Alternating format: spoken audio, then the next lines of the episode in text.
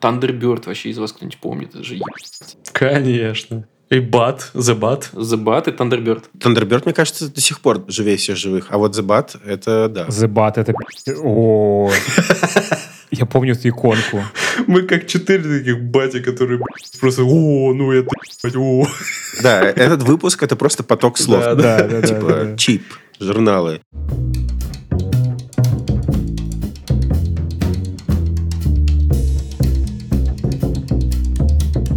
Так, я вам сразу хочу задать вопрос еще до того, как мы представимся. У нас сегодня тема «Первый компьютер». Скажите, пожалуйста, вот э, вы могли себе представить вот тогда, когда у вас появился первый компьютер, что это станет довольно центральным объектом вашей жизни? Ну, в смысле, то, с чем вы будете работать day by day, типа, зачем вы будете проводить большую часть своего времени. Я уверен, что так и есть, вряд ли по-другому. У вас были такие идеи вообще, или это как-то не так воспринималось? Совершенно точно да. У меня было ощущение, что Оу, ничего себе, сколько всего интересного можно делать. Даже несмотря на то, что сейчас будет легкий спойлер. У меня черно-белый монитор, 14 дюймов, 286 э, комп и вот это все. Ну, короче, это сразу такой, ни хрена себе сколько всего. И вот мы здесь. Я не мог представить, потому что у меня компьютер появился очень рано. Это ну, буквально... Я в пеленках еще был, 91 год, у меня уже был какой-то комп, и это был что-то само собой разумеющееся. Я тогда не мог рефлексировать по поводу того, что это станет или не станет моим э, каким-то основным... Это уже стало центром жизни. Да, это уже стало, но я как бы не рефлексировал по этому поводу никак. Мне кажется, что если бы у меня комп появился, как у многих моих там одноклассников, друзей, где-то ближе уже к э, подростковому возрасту, там ближе к 10 лет, наверное, тогда бы я задумывался о том, что это такое вообще. А так это у меня было с, с самого начала, как будто бы вот само собой разумеющееся. А ты, Адель? Ну, у меня, получается, комп так-то довольно поздно, наверное, появился. Мне ж лет 10 было.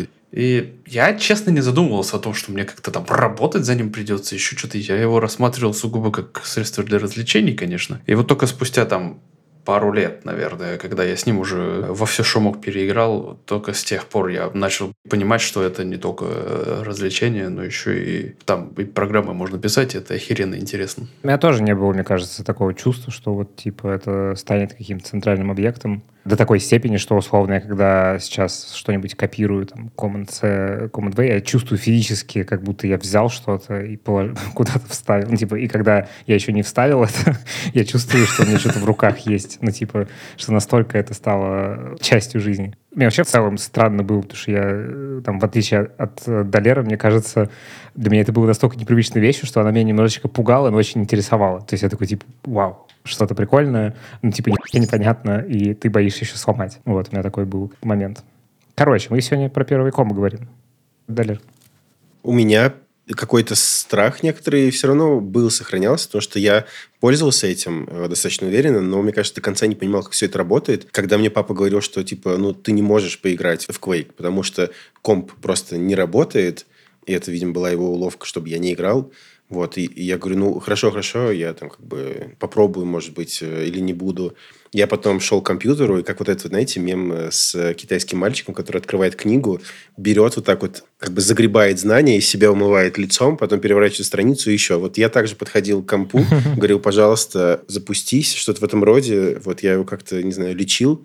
И я открывал потом игру, и у меня этот Quake запускался. То есть это был такой шаманизм в каком-то смысле. Да, да. То есть это вот э, степень моего понимания вообще того, как это устроено. Я помню, у меня тоже были эти придурочные ритуалы. Я до сих пор угораю с ним. Мне однажды одноклассник сказал, что у него есть волшебное слово для того, чтобы компьютер, типа, работал. Вот, например, Розебат. типа, программу какую-нибудь запускаешь, и она там, допустим, не всегда запускается, или там может, не знаю, синий экран словить, не знаю, короче, или там может при установке чего-нибудь. Он говорил всегда «кутузики». Кутузи. Не знаю, что это значит, и он не знает. Но все время скрещивал все пальцы на ладонях и говорил «кутузики, кутузики, кутузики». И говорил, пока не сработает. И что, помогало или нет? Ну, как по теории вероятности иногда срабатывало. Подтверждая теорию. Далер, тебе надо сейчас сказать э, кутузики, чтобы точно все записалось. Кутузики. Я надеюсь, что это поможет. Вот э, так, да, это же, по сути, карго-куль, да? Не, ну подожди, не совсем. Он культ, но не карго. Мне кажется, это Вот чем суеверие. Это суеверие. Да, это просто суеверие. Да. А еще это подкаст Хоба. Да.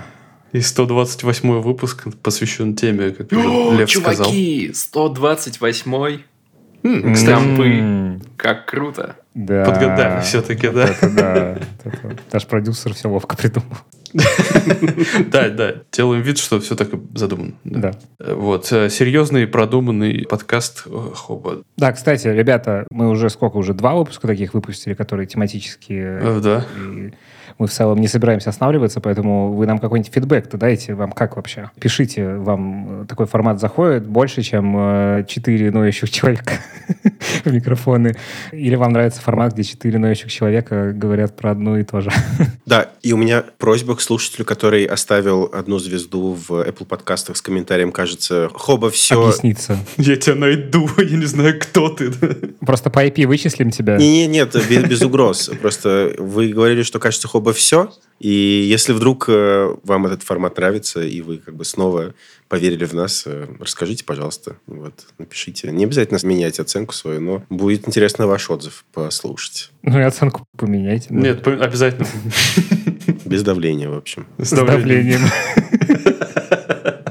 Воздержусь, воздержусь. И помните, что у Вани есть пассатиж.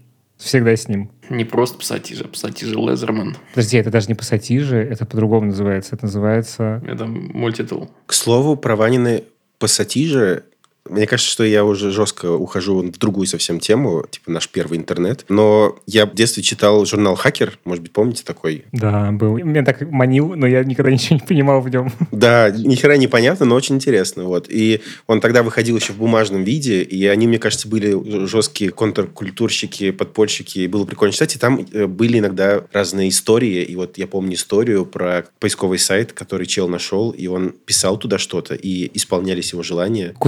Кутузики.ру Типа того. Кутузикинарод.ру Укос. И интернет, по сути, он материализовался в физическом мире, и также Ванины пассатижи, они как бы где-то там в Ереване, но если бы мы обсуждали наш первый интернет, можно было бы вспомнить эту историю про пассатижи, которые могут материализоваться. Ну, Мы сегодня, думаю, обсудим первый интернет в том числе, потому что это какая-то тоже неразрывная часть. Она чуть позже, кажется, нам всем пришла, судя по нашей заметке, чем компьютер. Да. Есть такое, да. Вот, но мне кажется, не поговорить про это было бы сегодня преступлением, конечно. Блин, а знаете, что забавно? Я вот тоже читал «Хакер», еще тоже в бумажном виде. Мне очень нравился язык, которым это написано. Это было так неформально. Там обращались на «ты» и все такое. А Я думал, ничего себе, какие-то удивительные небожители вообще с Олимпа. Пьют, наверное, амброзию там из золотых амфор. А теперь вот... э, Ну, на самом деле, мы знаем, что они пьют из такой чашки черный чай, у которой все стенки этим черным чаем загажены.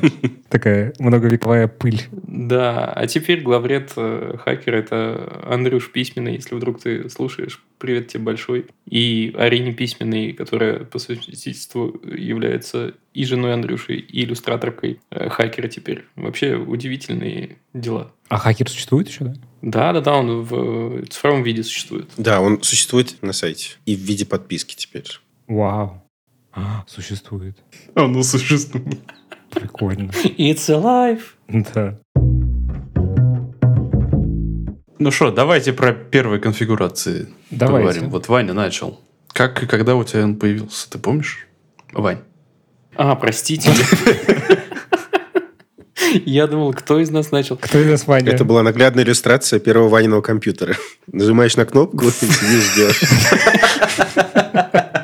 Слушайте, когда появился, я вот сейчас э, перед подкастом силился вспомнить год. Но давайте назовем примерно 96-й, наверное, 96-й, 97-й. Фига себе, как рано. Мне было лет 10-11. И это был горизонтально расположенный никакой не tower. Горизонтально расположенный. Ой, это, мне кажется, жесткий хайп. Я мечтал о таком. Это ультра вообще хардкор какой-то был. Это, знаете, еще даже пластик, он был не пластик, а просто какой-то невероятной толщины материал такого кремового цвета. Да, но кремовый становился позже. На самом деле все они были до этого довольно белые. А потом они креминовели. Наверное. Но я получил его уже кремовым. Уже выдержанный в дубовой бочке времени. Да, на нем сверху стоял 14-дюймовый черно-белый монитор с разрешением, наверное, 768 на 80? Что-то такое, да. Ну, короче, с маленьким. Ну, самый кайф был в этом форм-факторе, то, что туда реально можно было моник поставить. Это прям выглядело супер вау. Чуваки, у меня была угловатая мышь. Да, с шариком, естественно. С тремя кнопками, да? Да, с тремя кнопками, там был шарик. А, еще без скролл. О, вот это да, кайф. без колесика. Какой скролл, о чем ты? Там Нортон был, и DOS, и, и все. Вот, и что, на нем можно было запускать буквально несколько программ, типа там текстового редактора, еще чего-то, среди прочего. У меня были дискеты, 5-дюймовые дискеты, на которых у меня была цивилизация первая. М. И лишь спустя, наверное, лет 10 после того, как я поиграл в нее, я узнал, что она вообще-то бывает цветная, и все эти прямоугольнички серые, черно-белые, это на самом деле, ну, типа, юниты, которые как-то выглядят. Короче, они не сильно продумали, что это вот э, кто-то будет играть в ЧБ. Вот такая была конфигурация, это было великолепно. А конфигурация там что было? Там какой-то процессор, что там? А, так я говорю, это был 286 процессор. Тогда они так и назывались. 286, 386, 486. 486 долгое время считался каким-то космосом, и когда он у кого-то появлялся, такие, «Ебать, это круто. А как он достал? Слушай, я знаю много историй было о том, что часто это были компьютеры, списанные откуда-то, где работали родители. По-моему, это комп, списанный из какого-то банка, в котором работала моя сестра или брат. М, Вот, собственно, эти истории, мне кажется, важны. Я не помню, сколько там было памяти вот этого всего, но, скорее всего, это были мегабайты и килобайты, не более того. Когда впервые у меня появился уже следующий комп, я выбирал, по-моему, 20 гигабайт, у меня был жесткий диск, и это был пи***ц какой большой объем. Это дух. Да. Это было невероятно. Да. Это было топово. Вот. А в 286-м, ну, там были какие-то мегабайты. И еще, пацаны, у меня был матричный принтер, который по сути своей недалеко отошел от печатной машинки. О, этот звук. Просто амброзия, блядь, для ушей. Да, музыка для наших ушей. Вот, я печатал рефераты. Рефераты мои отличались, потому что у многих в школе уже были компы, наверное, с какой-то 95-й виндой или типа того. И там уже были всякие редакторы типа Word, у которых были шрифты типа Times New Roman, а у меня были типовые шрифты, которые есть в принтере. Квадратненькие такие. Моноширинные, которые, да? Ну, по сути, да, он моноширинный. На кириллице это было, или ты транскрипции писал свои рефераты? Не-не-не, кириллица там уже была, кстати. Вот э, такие пироги. Давайте расскажите, э, отзывается ли у вас, что у вас было? У вас был черно-белый у кого-нибудь монитор? Или вы сразу на готовенькое на все пришли? У меня был долгое время зеленый монитор. Но это как бы был не первый комп. Чего? И- В смысле, вот как в «Матрице»? Да, да. Вау. То есть это был не сломанный монитор, а просто у него как бы зеленый был цвет. Да, у Apple 2 и у первого Apple был черный-зеленый. А, ну, ну у меня был не Apple, у меня был какой-то, не знаю, на досе что-то там. У меня очень отзывается черно-белый монитор, потому что мое первое знакомство с компьютером не совпало с моментом, когда у меня появился. Я э, первый компьютер увидел у своего друга в гостях, и у него был уже на тот момент 95-я винда, по-моему. И это казалось просто какой-то космос. При том, что я не знал, типа, DOS. Остатки DOS я видел только при включении, как бы. Ну, даже не остатки, а типа что-то похожее на, на DOS, как я понял потом. И ну, типа, это был какой-то раз полнейший, и в целом, ну, меня даже не вызывало вопросов, а почему оно черно-белое. А потом, когда я впервые увидел в цвете винду, я просто совсем охуел, потому что, ну, как бы, вау. Эта заставка, она, оказывается, она, оказывается, цветная. Это звук загрузки. Да, да, да, да, да. Ну и вот это, кстати, еще отдельная культурная тема, что был какой-то ряд, наверное, я вот был по другую сторону забора, но вот были люди, у которых больше было, типа, друзей в классе, потому что у них был комп. Вот. Я думаю, что вот Далер был как раз тем чуваком, к которому приходили в гости. Такой вообще не было как бы градации, честно говоря. Не сталкивался с этим. И гости из-за компьютера у меня достаточно поздно появились. Потому что, мне кажется, плюс-минус у многих моих одноклассников были компы. У меня, мне кажется, ну, во многом комп так рано появился, потому что у меня папа, типа, электронщик и вообще от этого фанатела шарил. А во-вторых, потому что я рос в Ташкенте. Ташкент, несмотря на то, что он был периферией, мне кажется, там была достаточно мощная культура э, вообще компов, потому что там было много разных научно-исследовательских институтов, и там была очень мощная барахолка, которая называлась Тизиковка. В общем, привет всем э, ребятам с Ташкента, я знаю, что вы слушаете нас. И на этой Тизиковке собирались вот эти вот ботаны, нерды и гики э, из этих НИИ, которые как бы обменивались всякими железками. Ну, и мой папа в том числе ходил там, и я помню, как мы почти каждую неделю ездили на этот развал, а он там реально огромный. И у меня дома постоянно были какие-то разобранные компы, и постоянно я был, бегал курьером друзьям э, семьи, которые тоже компами занимались. Вот, и мой первый комп был э, какой-то вот Синклер процессор, который папа как-то приколхозил к э, советскому телевизору, но я его не помню. Мне было очень мало лет. А потом у меня была Дэнди, который папа предложил мне, трехлетнему человеку, продать, чтобы купить э, как бы комп. Вот. Ну, я вроде как согласился.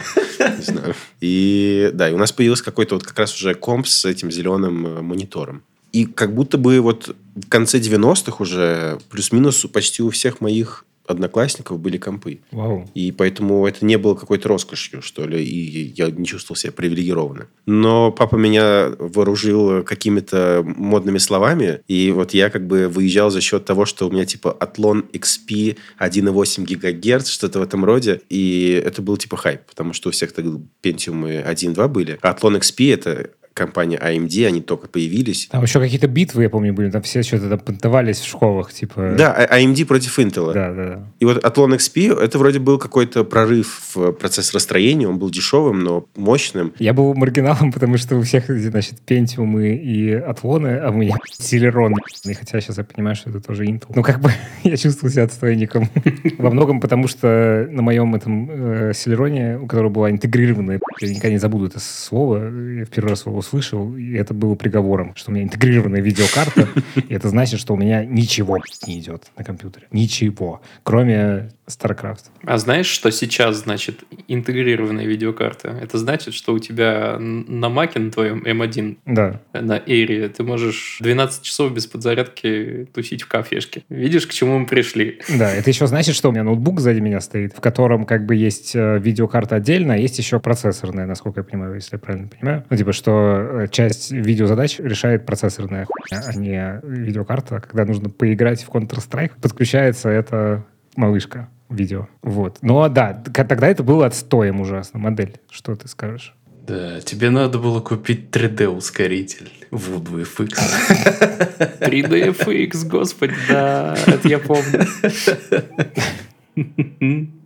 Да, да. Не, у меня как-то тоже смутные воспоминания об этом. Я точно не знаю, как этот компьютер у нас появился, но это через друга моего отчима, кажется. Мой отчим не был прям таким энтузиастом, но вот у него было два друга, тоже какие-то б- матерые вообще программисты, прям сисадмины, какие-то прям прошаренные ребята. Вот он через них, они, во-первых, его заразили интересом к этому, и собственно, через них он как-то достал первый комп. И это первый самый, я не помню, был маленький, но кажется, это был тоже какой-то Селерон. Мне почему-то казалось, что он 433, типа У такой. меня был, был, по-моему, э, 633 433 что-то мегагерц. Я не уверен в правильности цифр. Вот, но он куда-то, короче, быстро исчез, и после этого у меня появился Pentium 4. Я флексил просто. Это раз. Pentium 4 это хайп, да. Вот, и, и у меня там запускалась третья квака, у всех она тормозила. Если бы с тобой учились в одном классе, Адель, я бы тебя ненавидел всей душой. Квака у нее запускалась. А а других она тормозила. Я бы за тормозящую кваку бы убил, если честно. Кстати, говоря про доступность компов, а у вас были компьютерные клубы в детстве? Да, Конечно. Да, Но они мне появились Чуваки. позже. Позже, чуть-чуть. Сколько денег было спущено, Ой. сколько часов школы проехано. Знали бы вы. Все мои социальные навыки уходили и вообще развивались на то, чтобы подмазаться к админу. Возможно, вот я был бы человеком, которого ненавидели как раз из-за привилегии бесплатного доступа к компьютерным клубу, потому что как так вышло, что друзья нашей семьи, они имели бизнесы сначала там Sega клуб, потом Sony клуб, потом компьютерный клуб. Мои родители, они несколько раз там запускали разные компьютерные клубы, и я поэтому постоянно бесплатно зависал в компьютерных клубах, в Counter-Strike, Warcraft 3, вот это вот все. Охренеть. Блатной, Непо Бэби, я прям смотрю. Да-да-да. У нас, хотя очень интересно, я рос в Марино, и у нас был компьютерный клуб, я забыл, как он назывался, но как-то чудовищно назывался, и он располагался рядом с церковью.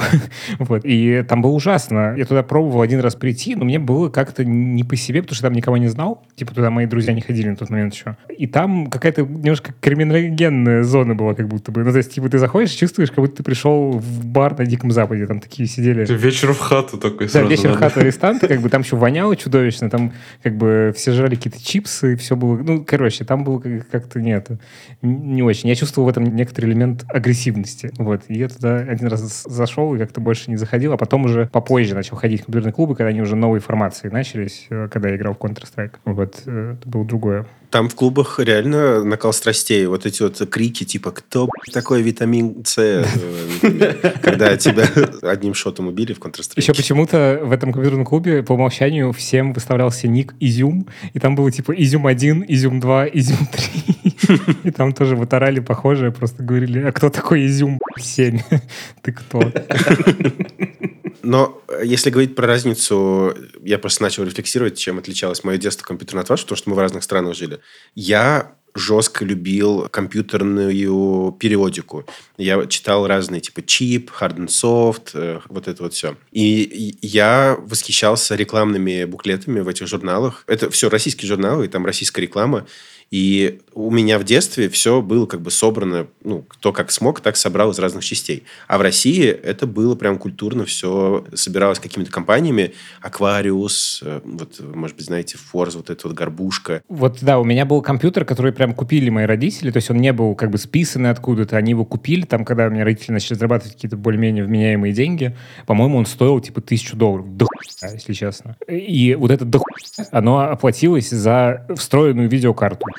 Короче, в компании Формоза они купили этот комп. Формоза, да. Да-да-да. То есть э, ты к тому, что разница такая была, что у вас более такой DIY был Туцич, Мне кажется, да. То есть я не хочу как бы сравнивать, что круче, что не круче, но для меня тогда вот эти вот рекламные буклеты, горизонтальный системный блок, на котором стоит монитор, вот это вот все. Короче, как будто бы я смотрел на картинки из э, Америки, как вот у них там Да-да-да. все красиво, такой вот э, consumer. э, А тогда вообще кто-то знал про Macintosh или нет? Кажется, нет. Ну, в России. Я не вдуплял вообще про них, потом позже узнал. Мне кажется, нет, да. Я про Маки узнал сильно позже. Наверное, примерно синхронно с тем, как появился уже в 2007 году iPhone. И вот все заговорили, и все такие, ага, Apple, оказывается, у Apple компы. А потом оказалось, что у людей, которые занимались, там, например, прессой, были маки, и весь софт был, и все такое. Кстати, так тоже было интересно. Я все детство, всю школу, вплоть до 11 класса читал журнал «Апгрейд». И там были такие личности, как, не знаю, какой-нибудь Илья Шакиров, Платон Жигарновский, которые писали какие-то удивительные статьи. А потом я сам стал туда писать, и, и блядь, чуваки меня многому научили, конечно. Мне еще кажется, мы читали этот журнал «Апгрейд», и хотя мы никогда в жизни бы ничего не апгрейдили. Ну, типа, безысходное чтение. Ты такой, типа, о, вышла новая видеокарта. Такой, посмотреть на красивые картинки. Ну, порнография такая просто. Но это такое куколство немножко, да, отчасти. Игровые журналы я тоже обожал.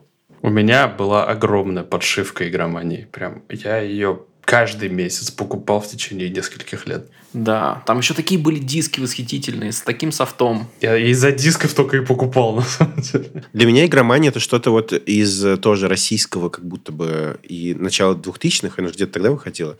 Я восхищался Game Exe. Может быть, помните такой? Да, да, да, я помню. GameXZ, да. Да. Там, кстати, диски-то еще были даже попизже. Там софт был, ну, типа, не такой прям игровой, но полезный. А, на игромании просто была куча демок, и можно было в эти игры поиграть. И ты... О, да.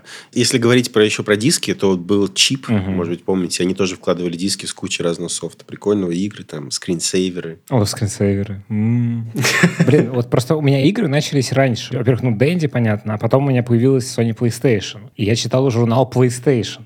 ну, как читал. У меня иногда он попадал в руки от моего двоюродного брата. Склеенные страницы. Ну, такие, ну, ну да. Нет, я- у меня как-то был, у меня был, был два номера купленных, прям, которые мои были. О, И это прям за- зачитанные до дыр про новые игры. Ну, То есть у меня получается так, что компьютер и игры, они были разделены, и даже на самом деле сейчас думаю, что есть, что у меня будет встроенная видеокарта, потому что я компьютер начал использовать для каких-то более прикладных, понятных вещей, типа там научился печатать на нем десятипальцевым методом, типа через соло на клавиатуре. Соло на клавиатуре этого, как его звали? Владимир Шахиджанян. Шахиджанян, да. Да.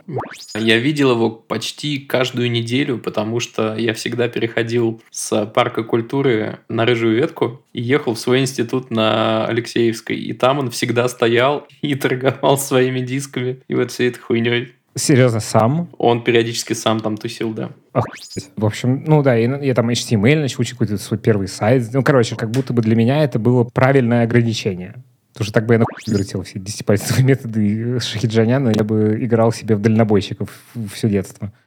Пацаны, вы разархивируете во мне просто какие-то слои каких-то не знаю, слов целых, которые я не, вспоминал. Там Thunderbird вообще из вас кто-нибудь помнит? Это же Конечно.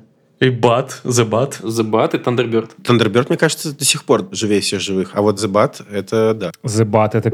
О, я помню эту иконку. Мы как четыре таких бати, которые просто «О, ну это о». Да, да, этот выпуск это просто поток слов. Да, Да. Типа чип, журналы. Вообще, что для вас было элементом э, такого, знаете, очень желанного, но недосягаемого? Вот для меня книжка, например, с чит-кодами для игр на какой-нибудь там PlayStation или просто на компьютер. Знаете, продавались раньше сборники. Да. Блин, чувак, у меня немножко э, следующая ступенька, но на той ступеньке тоже была следующая ступенька. У меня была эта книжка, но у меня было, не знаю, там 2-3 картриджа, и все, блядь.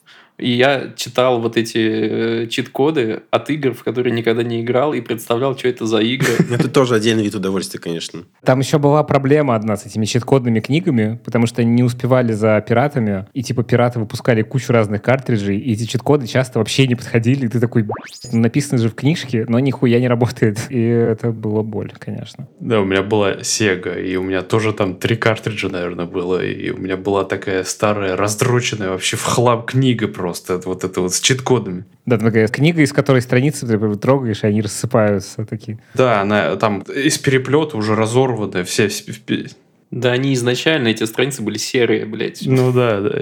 Это клей все весь переплет. Слушай, а что у тебя были за картриджи? У меня был Mortal Kombat 3, Да. у меня был Комик Comic. Zone. Боже. Легенда. За счет Mortal Kombat я разъебываю до сих пор всех, потому что помню комбинации, они примерно такие же. Даже на PlayStation. Ну да, да. Вот, и у меня еще был Соник.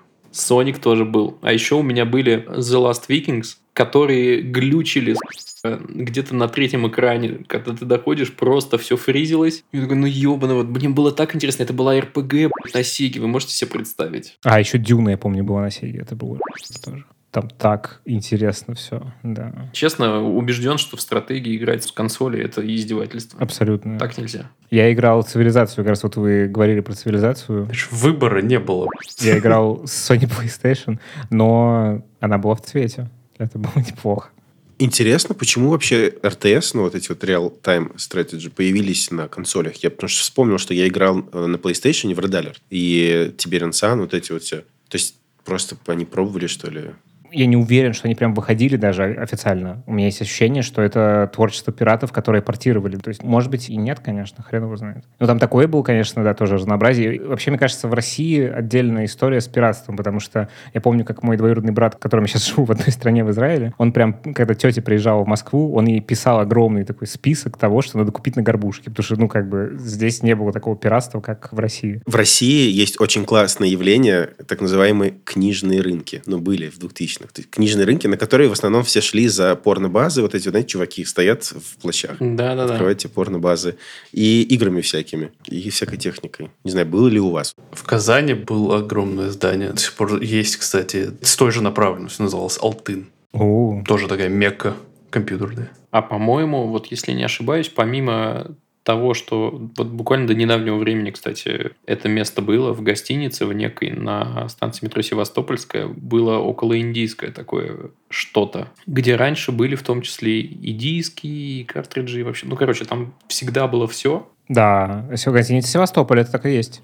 По-моему, сейчас там больше уже ничего нет. Вообще, мы чуть-чуть затронули про вот этот первый софт, но я хотел бы с вами вот что обсудить. Потому что я помню свой трепет, такой страх одновременно и как бы очень жгучий интерес к тому, типа, как пользоваться Windows. Я помню, что у меня были даже книжки такие специальные, типа там компьютер для чайников. Я там читал, нажмите пуск, откройте там не знаю, что, блокнот, paint. Ну, короче, там прям было целое огромное направление литературы для чайников. Там типа Microsoft Word для чайников. Все что угодно для чайников. Ну, ты был бы золотым олимпиадником. Мой друг тоже из Самарской области, он э, рос в деревне, и он выиграл однажды школьную олимпиаду, потому что он смог э, выключить, по-моему, компьютер, что ли, или включить его через кнопку. Вот. Никто просто не мог, кроме него, из его одноклассников. Офигеть. Блин, я еще... Сейчас вот я разблокирую ваши воспоминания. Помните черный экран с надписью оранжевый? Теперь питание компьютера можно отключить. Да, да. И сертификации Energy Да, там еще такой лог, красивый был. Офигенно. Со звездой, Ну, да. и раз мы про это заговорили, пытались ли вы успеть нажать F2, например, или F12 до сих пор, пока система загрузится, чтобы зайти в BIOS? Да. До сих пор так Ну, слушай, бывало. Чтобы посмотреть мультик. Не, зачем мультик? Потому что вы в BIOS там попасть во всякие Dell. А вы помните, на некоторых мониторах были такие откидные экранчики, э, как это, ну, пленки типа такие, как будто бы от лучей защищают. Жесть. Ну, короче, мы пошли просто разблокировать воспоминания, поэтому перечисляем. А Вы ставили кактус рядом с монитором?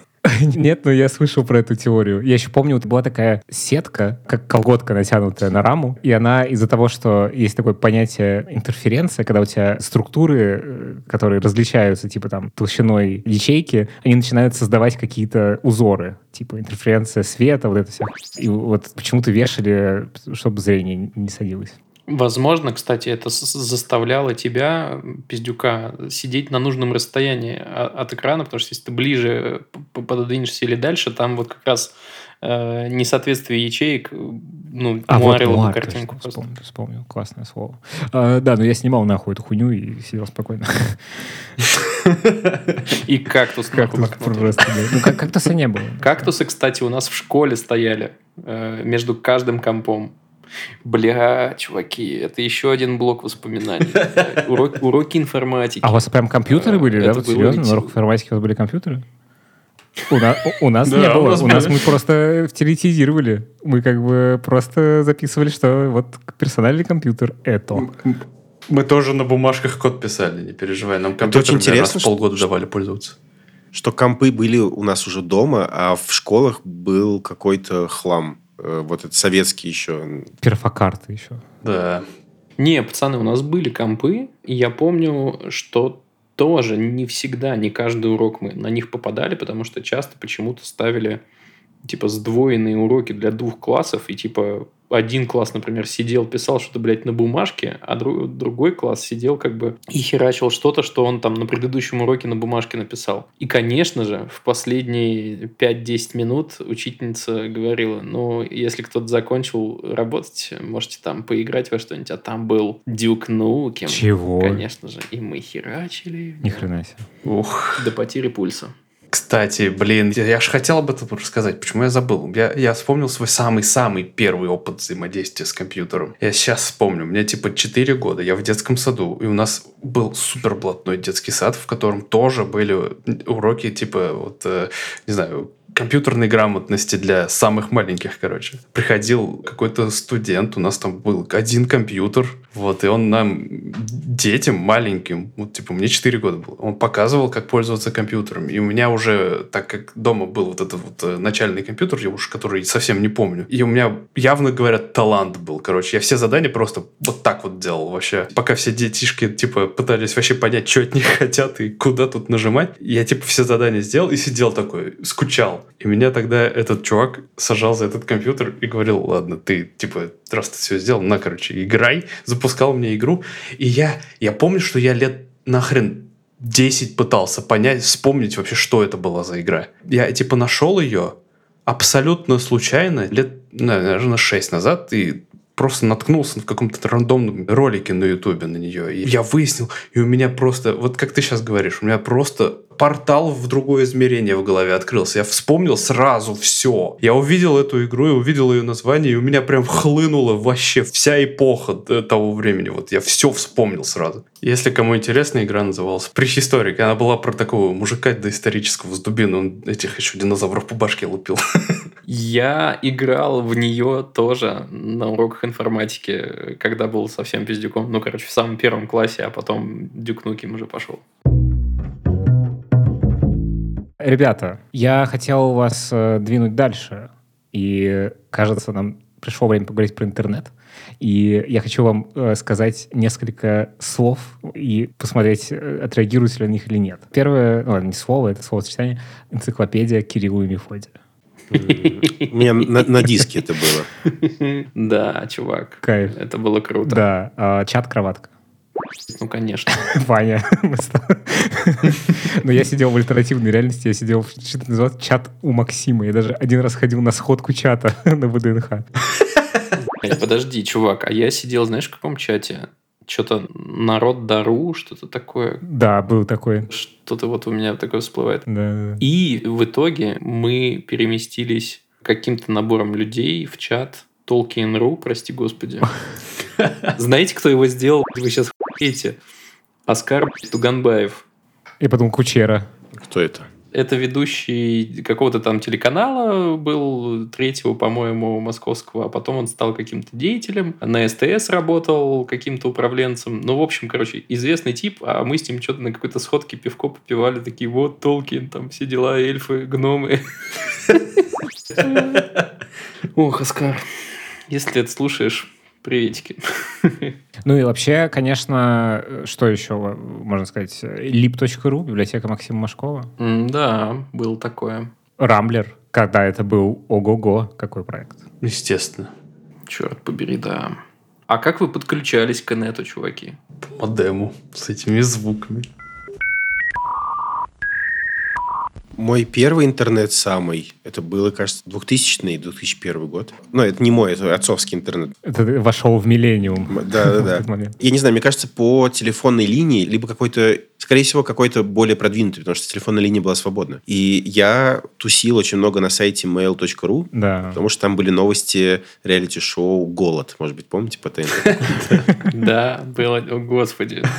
Еще блок И воспоминаний. Я смотрел там всякие истории про героев и так далее. А еще я очень мощно зависал на сайте cheatcode.ru, кажется, что такое. Ну, в общем, какой-то известный сайт, на котором были чит-коды для разных игр. А потом я переехал в Россию, я жил в деревне в Самарской области. У меня не было интернета какое-то время. И потом я, не знаю, бабулю уговорил, чтобы она подключила в Ростелекоме 20 мегабайт интернета в месяц за 150 рублей по телефонной линии. А это DSL был, наверное, да, уже? Или это прям диалаб? Не-не-не, это, это был именно диалаб, 20 мегабайт. Я прям помню вот эти вот разрывы, когда я пытался как-то... Вот. Потом у меня появился телефон э, Sony Ericsson T630, может быть, помните такой. И на нем был Bluetooth.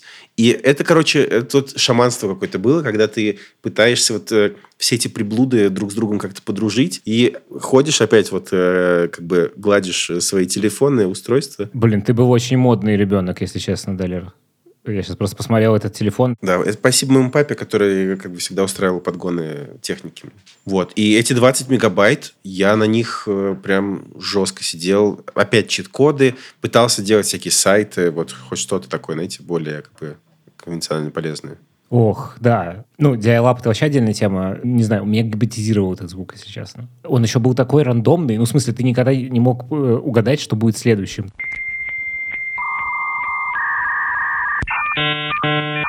Почему он такой? Вот это мне интересно. Я бы хотел узнать историю этого э, звука. Почему вот он так устроен? Мне кажется, какие-то футурологи серии такие, он будет таким, чтобы вызывать чувство будущего, когда человек подключается к интернету. Я приложу ссылку на статью на Хабре. Разбираем звук диалаб модема.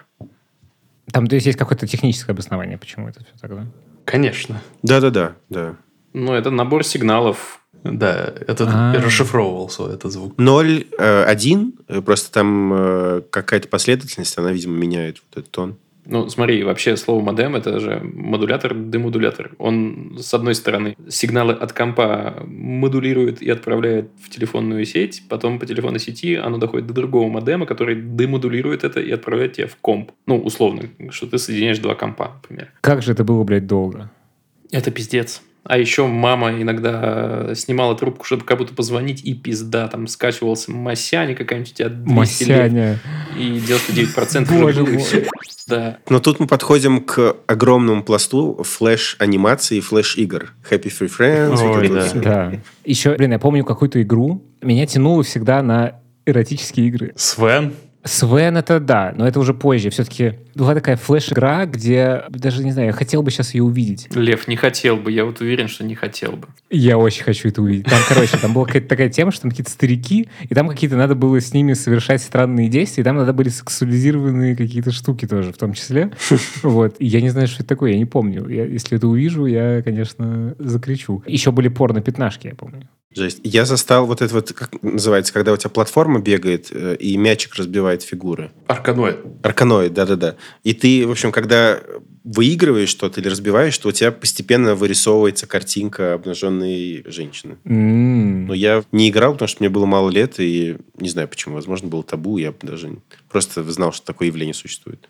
Но про Flash, кстати, вот еще отдельное спасибо отсутствию видеокарты нормальной в моем компьютере. Я, значит, скачал Macromedia, как называлось, Macromedia, Macromedia Flash, да. да, собственно, сам редактор, и я там что-то даже какие-то делал очень смешные, тупые мультфильмы детские. Но вообще это был мощный инструмент э, для, для творчества. ПШ были построены, это был отдельный вид. Особенно, я помню, был у Олега, как его зовут, господи, из студии Лебедева, Олег Пащенко? Пащенко. У Олега Пащенко был самый ебнутый сайт на свете. Там какие-то ноги вылезали, какие-то страшные, какие-то чупальцы, еще что-то. Да-да-да. Ох, да.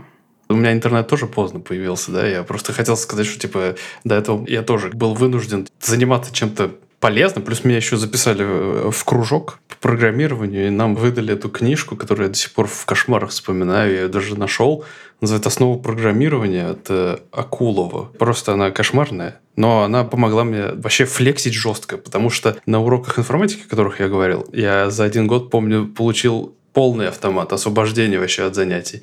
Потому что я на Паскале при помощи вот этих вот if-else дурацких стейтментов написал программу для тестирования знаний, типа. И потом эту программу запускали школьникам, чтобы они отвечали на вопросы. Истоки. Блин, вот это да. А я хотел задвинуть, знаете, какую-то телегу. Флэш — это типа темная сторона силы, потому что это все очень тяжело и красиво, конечно, пиздец. Сверкало, переливалось. А было еще течение каких-то люто хардкорных типов. Я помню, что это типа девятый, наверное, класс, восьмой, девятый класс. У меня в восьмом-девятом классе была девочка какая-то. Так вот, мы с ней почему-то упоролись и решили, что нам нужно изучать HTML. И вот она ходила его изучать к типу под псевдонимом Филигон. Это такой бард, немножко вот толкинутый какой-то. Чувак упарывался по, ну, грубо говоря, как это называется, low-код или минимум-код, я не знаю, Zero Code. Zero код. Короче, он упоролся, чтобы сайт весил просто микроны какие-то. А, это не low-code, наверное, это типа просто оптимизация. Чувак на оптимизации угорал. Ну, вот, короче, он задрачивал всех так, чтобы люди писали свои сайты минималистично нас- настолько, насколько это возможно. И, наверное, с тех пор мне в целом полюбился стиль, когда сайт, вот, может быть, он не очень красивый, но при этом он удобно устроен. Типа, он может быть просто из текста состоять. И после этого даже я что-то приходил, по-моему, на уроки информатики и мог что-то, какие-то сайты там даже написать. И мне такие, какой ты, говорят, Ваня молодец, удивительно. Это было так странно, господи. Про интернет я что хотел сказать. У меня, когда он в итоге появился, это был локальный провайдер наш, э, Дом.ру. У него была какая-то феноменальная локальная сеть. В ней было все. В ней был и там несколько форумов, там все по интересам. Там, Отдельная папка со всеми озвучками Гоблина, я уверен. конечно, у нас был собственный торрент-трекер. Очень-очень активный, кстати. Там все Музыка, фильмы, игры. Все, что хочешь, да-да-да. Знакомство. Чаты и, и знакомства, разумеется, тоже были. Я помню, у нас был трекер, кажется, Куба Либры, почему-то он назывался. Блин, вот это, кстати, это охренеть, потому что я еще помню промежуточное звено между локалкой и тем, что мы сейчас имеем мы просто ходили к друзьям мы снимали, вынимали из компов своих этих, значит, корпусов шлифы с э, жестким диском. Я еще тогда, помню, выучил одно из первых слов на английском slave, потому что там нужно было переставлять э, чтобы он, типа, не пытался грузиться с этого диска. Знаешь, как новинка называлась? Нет. Это второе слово, которое должен был знать. Мастер? Это был джампер. А, джампер? Джампер. Да, ну там был мастер и слейв, вот. И мы просто ходили к друзьям, и там мы, значит, эти вот качали ролики с разрешением 144p.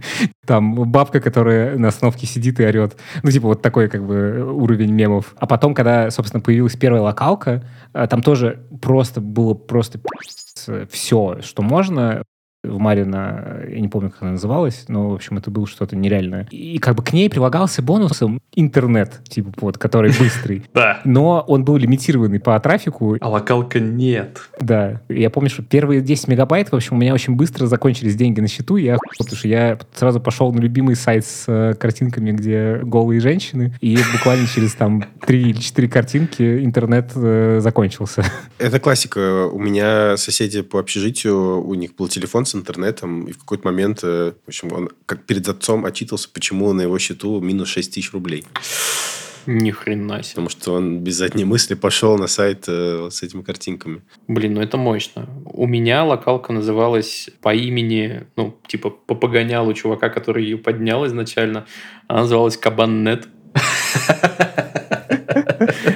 Ну, кстати, и нет был неплохой. Я, по-моему, покупал у него раз в месяц за 100 баксов 20 гигабайт трафика. О, oh Вау, нахер тебе столько было? Чтобы 8 картинок скачать э, с голыми женщинами, а не 4.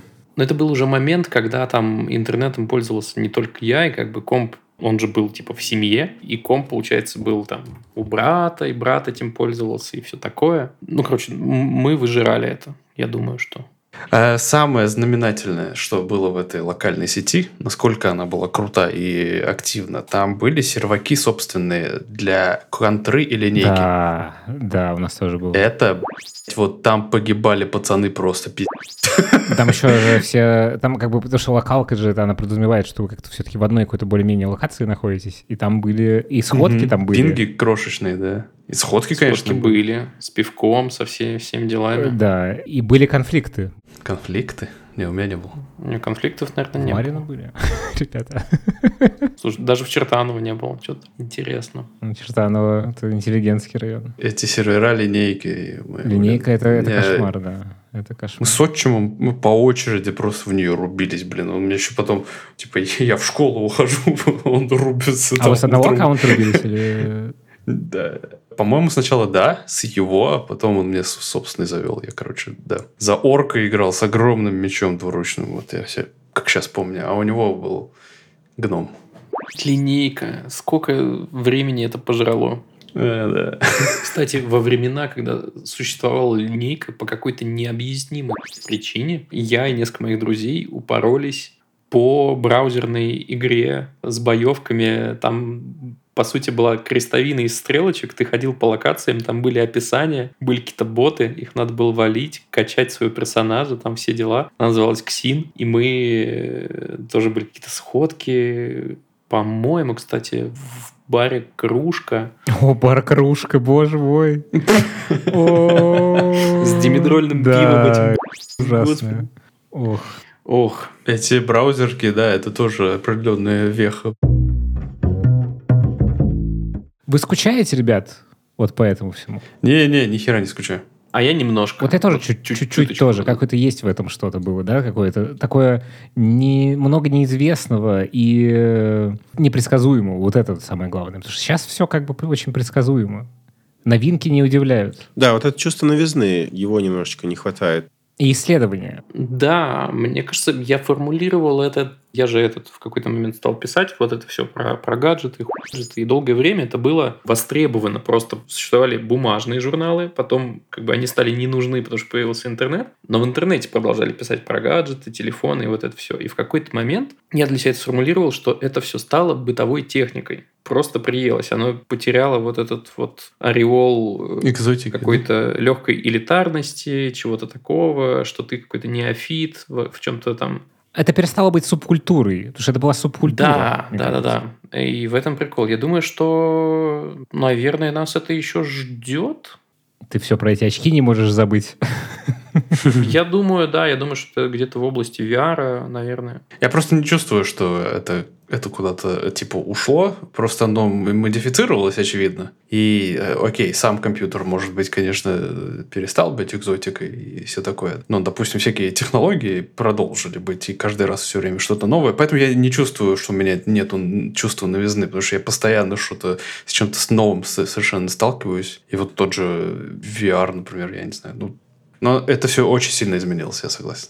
Хочу закинуть такой ракурс. Я просто сейчас стал каждый день стараюсь э, медитировать. Э, мне интересно, что из этого получится. Вот. И мне почему-то кажется, что отсутствие этого чувства какого-то новизны, вот этого какого-то особого ощущения открытия и так далее. Может быть, это связано как-то с возрастом, потому что, ну, кажется... Сто прос. Сто прос. Когда ты взрослеешь, у тебя меняется восприятие, плюс это настолько сейчас как бы мы перенасыщены вообще всеми гаджетами и так далее. И капитализмом. И ты уже присыщен. Вот. А я просто, когда после медитации, я ощущаю вот это вот чувство немножечко такое детское, когда ты не особо думаешь о прошлом и не особо думаешь о будущем. Вот. И как будто бы этот интерес где-то внутри ощущается. Поэтому, возможно, здесь еще может быть связано с этим восприятием. Блин, это очень интересная штука мне кажется. И это связано с тем, кстати, что мы материально стали обеспечены. Ну и типа, с одной стороны, прелесть быть взрослым в том, что ты можешь сам себе купить кроссовки, никого не спрашивая. А с другой стороны, вот если тебе нужно было бы ждать новый комп с трепетом, э, типа тебе нужно было хорошо учиться, чтобы... Да, да, там же еще был элемент недоступности в этом, да, такой вот прям э, желанности недоступности. Да. Я просто вспоминаю, когда на Первом канале стали показывать сериал «Лост», его начали показывать, а потом вдруг прервали. А смотреть было негде. Я жил в деревне. И мы поэтому с мамой и сестрой в интернете на эти 20 мегабайт скачивали TXT-файлы с каким-то просто пересказом э, серий. Причем, что это, видимо, была копия с английского, переведенная через какой-нибудь, вот, знаете, вот Babel или как там переводчики были. Ну, то есть тупой вот этот вот стелька, носки, как вот... Э, Ребята, 4 8, 15, 16, 23, 42. Да-да-да. Это тоже тема следующего выпуска про возрастные изменения. К старости, да. Возрастные изменения. Да, ну, короче, я все-таки как-то про это скучаю, потому что но удивиться как будто бы сложнее сейчас стало, да. Так, чувак, но это уже дальше концепция взросления и разницы между взрослым и ребенком. Ты когда ребенок, у тебя все вокруг нахрен неизвестно, у тебя... Новое, да. Да, а тут ты знаешь, как устроен мир уже, все, и тебя удивить может, ну, я не знаю, там, полет на Марс, наверное, вот там ты охуеешь. Да, мне просто еще кажется, что вот это чувство, оно в нашем случае более сильное, потому что мы еще застали время без компьютера совсем. То есть понятно, что это не так, как у наших родителей, которые в более зрелом возрасте начали этим пользоваться. Но для нас это было как бы что-то совсем супер новое. Оно таким и было в целом. И вот это интересно, мне кажется, еще. Чтобы последнее поколение такое. Я тоже об этом задумался. Я считаю, что вот это вот э, чувство новизны, наверное, да, оно, возможно, может быть, раньше было ярче, но я считаю, что это нечто такое, чем можно на самом деле управлять. То есть, если ты задумываешься, что типа, ой, я перестал чему-то удивляться, это значит, ты перестал что-то новое узнавать. Вот я, я, например, до сих пор, когда читаю какие-то новости там из науки или технологий, даже в каких-то бытовых каких-то вопросах, да, я, я до сих пор охереваю от э, чего-то нового. И я понимаю, допустим, что да, окей, я, допустим, не могу все это поддержать сейчас в руках, но уже через год, наверное, это может уже начать менять мою жизнь или что-то в этом духе, да. И когда я увидел складные телефоны, например, я подумал, ни я себе. И то есть надо как-то, э, может, отдавать себе отчет в том, что эти вещи невероятные и непознанные, они никуда не исчезли. Исчез твой, вот этот, твой восторг от них. И с одной стороны, да, я супер понимаю, о чем ты говоришь. С другой стороны, как будто бы у меня есть такое чувство, что уже не будет такой прорывной технологии, которая так сильно поменяет игру. Но, наверное, будет. Будет. Будет, чувак. Я уверен, я с Аделем согласен. Каждый раз случается. Какой-нибудь нейро, шмейро, чип, и все. И там вот мы, конечно, удивимся.